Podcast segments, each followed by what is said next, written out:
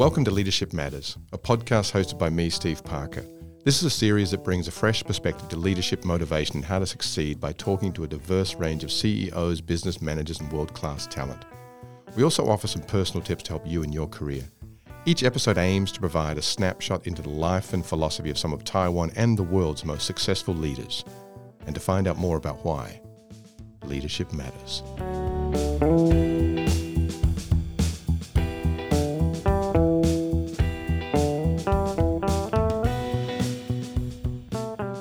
We're um, very, very lucky to have Eric Ma in the studio today. Eric Ma is the CEO of Tidex Global.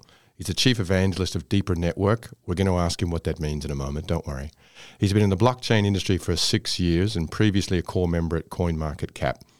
He's on the front page of the cryptocurrency industry. It's a it's an interesting industry, especially right now, and uh, and, and, it's a fantastic opportunity to uh, to chat to him about him and, and his role in it.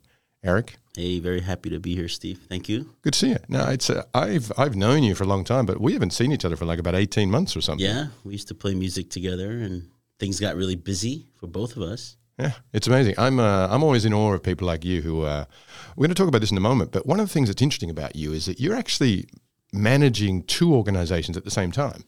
Tell me how that works out. Yeah, well, um, as CEO of Tidex, I'm managing the, the company itself. You know, naturally with the position, and um, you know, in the crypto space, you're you're doing multiple things. And I was previously the CMO, the Chief Marketing Officer for Deeper Network, and then I got this opportunity at Tidex. So I left Tidex. Um, my position changed when I left Deeper Network, and it's um, you know I do a lot of PR stuff, and no, I mean uh, I'm the face of the company still, and um, anything there's that's PR related, I'm doing AMAs, which is uh, Ask Me Anything. It's basically online session where the community asks you questions and you have to answer them. So I do a lot of those things, and behind the scenes, you know, there's a lot of other um, marketing material and uh, related items that I have to do. And these are all in crypto, right? It's all crypto. It's all crypto. I mean, what what part of this do you do, and how do you explain it really simply to kind of idiots like me who Man, are that's. I think the people, you know, you're gonna read things on um, on the news or in the in the media about you know Bitcoin going to zero, and there's, I mean, it's gone to they they've had those kind of situations over 200 times uh, where they say Bitcoin's going to go to zero, and a lot of times that stuff is propaganda by the institutions that um, decentralization does not benefit. So centralized banking systems, and, and they're very powerful. So they put out these hit pieces uh, against an industry that's um, very rapidly growing, and so it's natural for for these things to come out. And if you were to listen to those things, you're going to miss the boat. okay. So is crypto's moment now? Absolutely. This is uh, still early. And um, if you look at, uh, you know, when I was young, I, I was around, you know, 10 to 13 years old or something when the dot com bubble came and, and, and it bursted later. But uh, I missed all that. I was a kid. I was playing sports in school. I had no part of that. And, you know, I had a computer, um, did, did my things and chatted and stuff. But so I was kind of uh, involved, but I had no, you know, a lot of people who are billionaires today had gotten started during that time. Um, even at a young age, they started companies with their friends and stuff that became. I mean, look at Elon Musk, right? He had PayPal, and and so as I grew up, I told myself like I can't miss another opportunity like that, even though I was so young. But I said something's going to come around, and I can't miss another opportunity. And and here I am. This is the second opportunity that that I have, and I didn't miss it. So I'm what, really happy. let's let's go, we'll, I want to get onto leadership in a moment, but I still want to kind of drill into this crypto thing for a second. Okay, yeah. Right. What do you do in crypto? Well, as um, CEO, you know you're overseeing the performance of the company, so you got to lead the entire team. You got to inspire them. Um, there's a lot of uh, business development stuff, discussion about partner, uh, partnerships, strategizing, and just um, you're basically representing the company. So, uh, from a CEO uh, point of view, you're looking at a lot of those things. You're looking at budgets, and um, you know, doing reports for the for the chair. Um, at Deeper Network, I am uh, a, the main representative for the company. I'm, I know the tech, and I discuss that with uh, media, with interviews and people, and um, update the community with news. Um, so it's very PR related what I'm doing now for Deeper Network. And then behind the scenes, there's also a lot of technical stuff that we uh, we have to do with exchanges and stuff like that. And is crypto going to end up being, is this one of these industries where there's a bunch of players out there and ultimately, eventually, it's going to kind of whittle down to a few? Absolutely. Yeah. Yeah. So I is would this, say is this the war right now?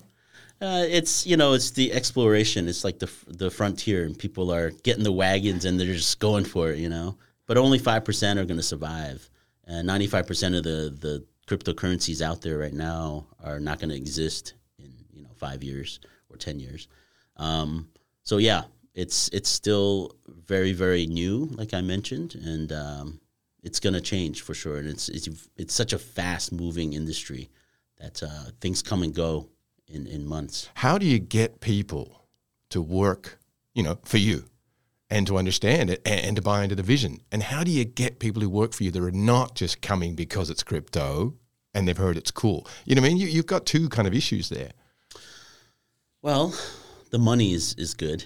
Yeah, I gotta say, you know, um, in the blockchain crypto industry, they need people, and um, the you know the money is a is a huge factor, deciding factor.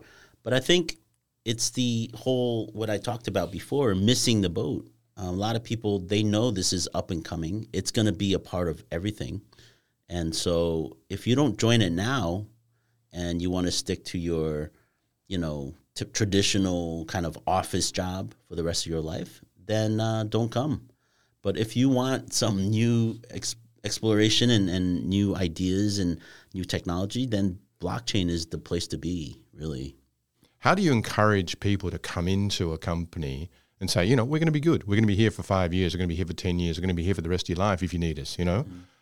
Well, a lot of the, the things that people are doing in the traditional industries uh, do carry over uh, over to crypto. And if you look at a lot of the people in crypto, they're coming from different industries around the world, uh, whether it's banking, and it's not sometimes not even fi- uh, finance related. They're just doing marketing. I mean, marketing is in everything, right? So all the skills that they have, they're able to contribute and bring over um, in, into crypto. And so I think there's some comfort uh, level there where they, they at least they know when they come, they can um, you know they can do what they they're good at. However, there's they have to realize uh, these people who are coming over, th- they you know there's going to be people that are just against it because they're not um, supportive of like uh, learning new things. But some people, mo- most people, you know, they're very open to to new things and uh, learning new skills.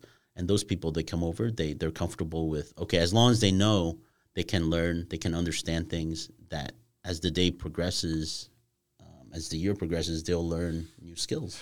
So, Eric, I wanted to come back and kind of maybe just go in a little bit deeper into some of the stuff we started to talk about. Is a company the same in crypto as it is in any other industry? Do you manage the same way?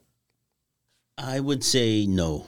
I think one of the biggest things leading in a new industry is, you know, when you're working for a traditional company, a lot of times these established companies they have their their own methods. They have their SOPs, they have the rules. Everything is kind of like structured already. When you come into a new uh, industry like um, like crypto, most of the companies are startups, and when you're in a startup, you have to do everything. So even my position as CEO or CMO in the past, um, I'm doing things just what's needed. As a startup, that's what you need to do. You have to get your hands dirty. I'm not, and I'm I'm not like uh, against that. I'm totally for that because along the way you learn things that maybe you you missed in the past.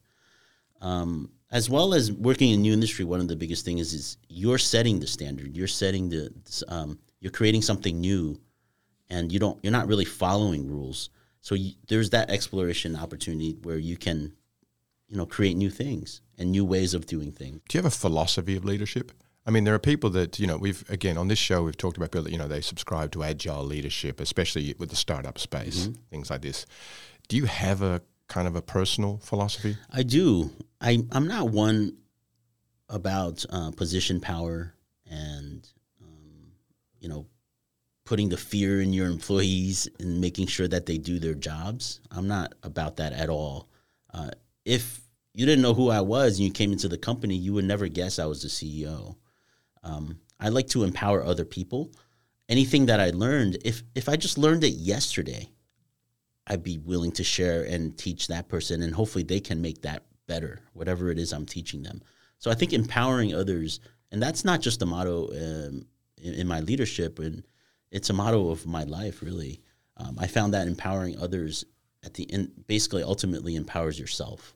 I mean, Google's a mature company now, Absolutely. right? But when Google kind of came through, Alphabet, you know, they kind of changed the paradigm a little bit, right? You know, people got it was all about snacks and napping tables and you know, yeah, free you know, lunch, right? Yeah. It was all you know, and uh, and it was. I mean, it ended up being a bit of a scam in some ways because people end up they spend all their times at their desks and in yeah. the office. They never leave because exactly. they've got foosball tables, they've got pool tables. You know, I mean, do you have to do all this kind of stuff in crypto to keep people engaged and in? No.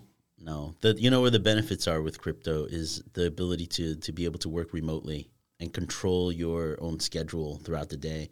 You no longer have to to work at you know starting nine o'clock and then clock out and make sure you have only one hour lunch. Um, working remotely is is the best thing that's for me. I love it, and uh, I'm able to control my my schedule. I work better at night when it's quieter and my, my brain functions better. So I work late into the night, and during the day I get to do things you know that I that I need to do. I mean, if you're running errands, you're not going to be able to do that at midnight. Everything's closed. But uh, now I can just go to the post office, do whatever I need, and um, and have that freedom. But the other thing is um, working remotely. You know, as history, if you look back into history, the conditions, the working conditions of people just around the world, uh, continues to improve. Right uh, back in the, the, the olden days, there was child labor. Right now, there's no longer that. There's there's all these things that happen, and um, I remember back when I was an architect. I, was, I used to be a landscape architect in the U.S. Is there anything you haven't done? Podcast. Okay. Yeah, yeah, yeah. Um, so I remember that uh, this company I was working for um, called LPA, and it was um, they they had the option to have uh, four day weekdays or half day Fridays. You had to choose, and there was that flexibility. And I think there was a need for that at a very, you know, decades ago.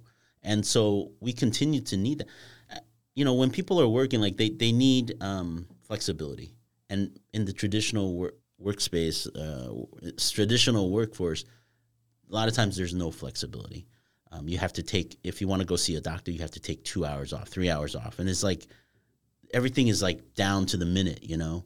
And I, I there was a need for this kind of flexibility. So with COVID, this forced things to happen, and so now uh, people are able to work remotely. Um, some never have to go into the office. Uh, of course, you're going to have a lot of pushback from that, you know, as things change. But I think ultimately, um, it's changing. Right now, it's changing the way we work. So I've had people have come in to talk to me about leadership, and they've said to me that you know remote working uh, it doesn't work for them because they want to know. They want to know where people are. Mm-hmm. They want to know what they're doing. They want to know. They they don't believe if they don't see them right. If they don't see them, they don't believe they're working. Yeah. How, how, do you? I mean, how do you respond to something like that? Well, that's just you know, um, I, I don't I don't subscribe to that at all. I think you have to learn how to manage KPIs. You have to learn how to set those things. And you talked about OKRs. Um, to be able to track those, as long as the result is there, really people can do whatever they want. I mean, people work at different paces too, right? Some people need hours and hours to do this one thing.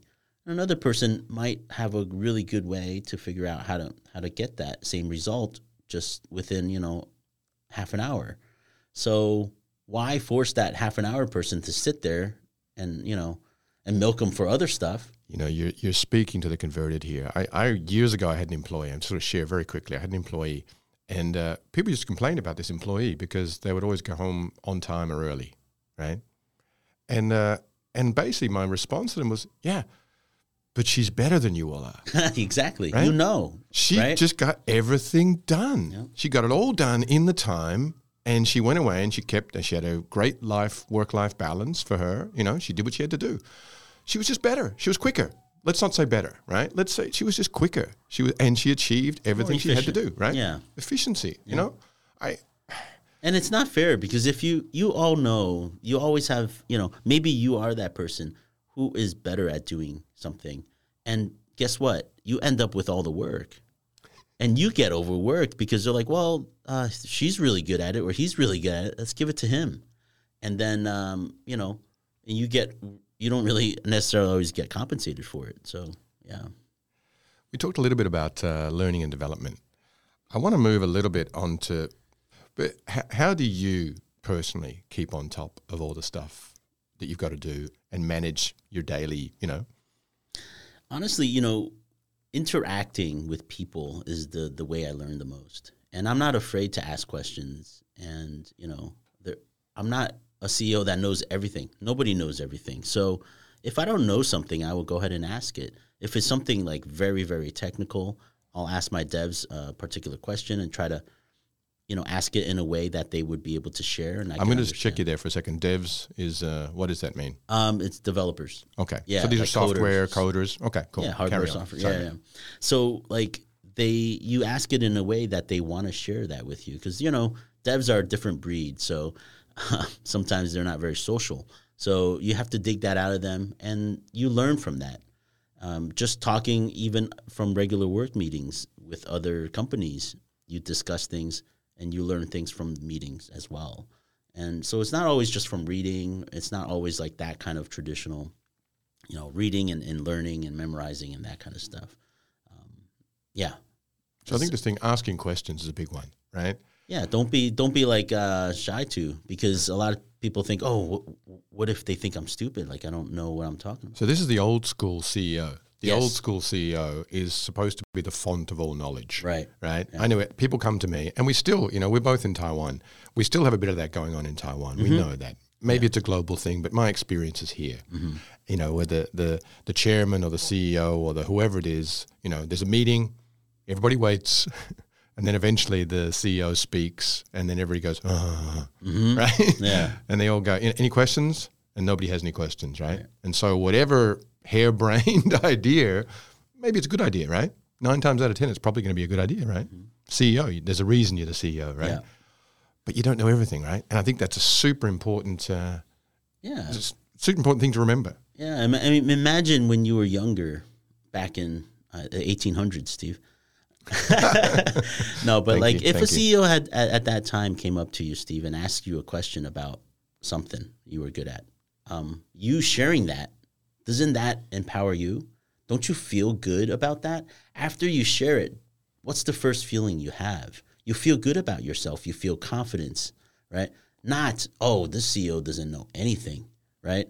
So that's that goes back to you know asking people the right questions, um, empowering others by teaching them. If you build confidence in your employees, they're going to feel better. They're going to feel like they know what they're doing. They're going to do way more than you expect when you do that, you know. So that's that's all that's the whole thing. Yeah. I'm going to come on to a little bit of, uh, I want to talk about project management as opposed to kind of company management for a second. Is that a different kind of management from running the company management? Yes. And you know, you have for instance, if you're talking about devs, you have a CTO, the chief technology officer who does that. You don't have to do everything and you don't have to talk to the devs either. You talk to the CTO, what's the current progress, right? And you manage them. And so managing projects, you have other team members that manage those projects and they report to you as a CEO. But um, as far as management of uh, the, company itself, you know, that's that's different. You're looking at other th- things that other um, and, you know, of your coworkers aren't really looking at. You know, the financial officer, they're going to have their thing. So you kind of like get all the C people together and you talk about, you know, you know, you have them report to you, and then uh, so you have a better idea of what the company is uh, is doing. So how often do you have meetings in a week? Once Just once. Is that a Um, full team with, meeting? with the team. Yeah, yeah, yeah, With the team, I, I don't like to, to strap people down with tons of meetings. I think it hinders their their performance as well. They feel drained if they have to have a meeting every day. But I have tons of meetings a week with other people. But as far as team goes, I only require one mandatory meeting at the beginning of the week. And it's set time every week. Yep. Same time they know. set. They've They got to be prepared. Oh yeah, they got they got to do the reports. Uh, we have an agenda. Um, you have to let, let them know ahead of time what's going to be talked about so they can be prepared. And otherwise, uh, y- and you want to run an efficient meeting. Um, I try not to let my meetings go over one hour, and um, and I think that's important too because these endless meetings sometimes that go for hours and hours it really drains you. And for the rest of the day, the, nobody wants to do anything. What about uh, outcomes and following up? I mean, meetings got to have an agenda. I get that. Who who who's responsible for ensuring that whatever's agreed on is then carried out? Well, the way you leave that previous meeting that uh, you discussed that particular item, you make sure it's clear, you know, where the ball is. Is it in your court or in, or in my court? And and you follow up by by set presetting this. You know, uh, I'll talk to you in a week um, on Monday by this. So you'll send it to me by noon on Monday. Is that right? You know, you, you confirm these things before. If you leave it open ended, uh, it's it's going to be very hard to, to meet any deadline. So you got to set those kind of deadlines at the end. You know, not, not and not in a hard way, just in a friendly way. Uh, th- these are kind of small detail stuff, but I think they're super important because I think what you know, in my experience, a lot of meetings get to the end of the meeting, and the only thing that's decided is when you're going to have another meeting, right? Yay! it's like, Yeah. okay, so we'll meet next week, and and in the meantime, yeah, exactly. Yeah, you got to make that stuff clear, and that's part of remote work. If you manage that well, uh, remote work is is great because then you don't have to you know sit in an office all day. I, I go around, I see people like uh, going to lunch. It's like letting uh, poor animals out of their cage, but they have to come back later. You know, it's just I don't know how people do it anymore. I couldn't I couldn't do it. Er- Eric, I mean, we could talk forever on a lot of this stuff, and I know, but I just want to kind of bring it all back and see if I've kind of got what you're trying to tell me. What I've heard from you about the the industry that you're working in a new industry, so in a sense, you're creating the processes as you go. Um, you know, it's it's a startup, right? Startups, everybody has to be responsible for everything. You know, you- Exactly. right? You can't be, you know, you can't be well. That's, That's not, my my job, right? We've all heard that before, Yeah. right? You have to do what's needed in order to get to where you want to go, and in a sense, you're setting the standards as you go, Mm-hmm. right? You're creating the SOPs for the next time, and then you'll adjust it and keep going. But don't be afraid to kind of revisit those and go, well, kind of worked, but maybe we can do something a bit better, right? Mm-hmm.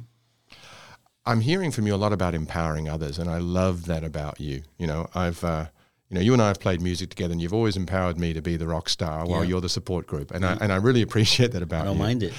But empowering others, I think, is uh, you know, I, and what I'm hearing from you is you you empower others, but also by empowering them, what you're doing is you're learning from them and what they do, right? They're taking control of the process. They may be more knowledgeable than you in some areas, and you're allowing them to share and show that knowledge and learning from that as well. Let them shine. Right? Yeah. Right? Let them shine. That's going to be the name of my new book. Don't be afraid to ask questions, right? There's a lot of CEOs, leaders, middle managers, and even new employees who are afraid to ask the questions. Mm-hmm. If you don't know, ask. If it's, you know, I think if you let it go too long, right, it gets to a point where you can't ask anymore. You're supposed to know that stuff, right? Ask when you need to know, right? Yeah. at the beginning, just ask the question. Putting leaders in charge of projects, and again, it's part of your empowering, but you don't have to be, as a CEO or as a leader, you don't have to be in charge of everything. Mm-hmm. You empower somebody else to lead and run a project, Focus on the high level stuff. right? Yeah. And again, this idea of meetings, managing meetings. We all need to have meetings. We need to have processes, right? But set the agenda, be clear on who has to do what, and know when those things have to be achieved by. Sounds very simple, but I think some of us forget these just basic, basic daily routines. Yep. Absolutely. Erica, you're an inspiration to me as always. You too, Steve. Thanks for coming in. Thank you. You can listen to this podcast live on the fourth Monday of every month on ICRT, and after that on the ICRT website, Apple Podcasts, Spotify, or wherever you get your podcasts. Just search for Leadership Matters by Steve Parker. You can also check out my social media. I'm on Facebook, Twitter, LinkedIn, Instagram, everything. We'll see you next time.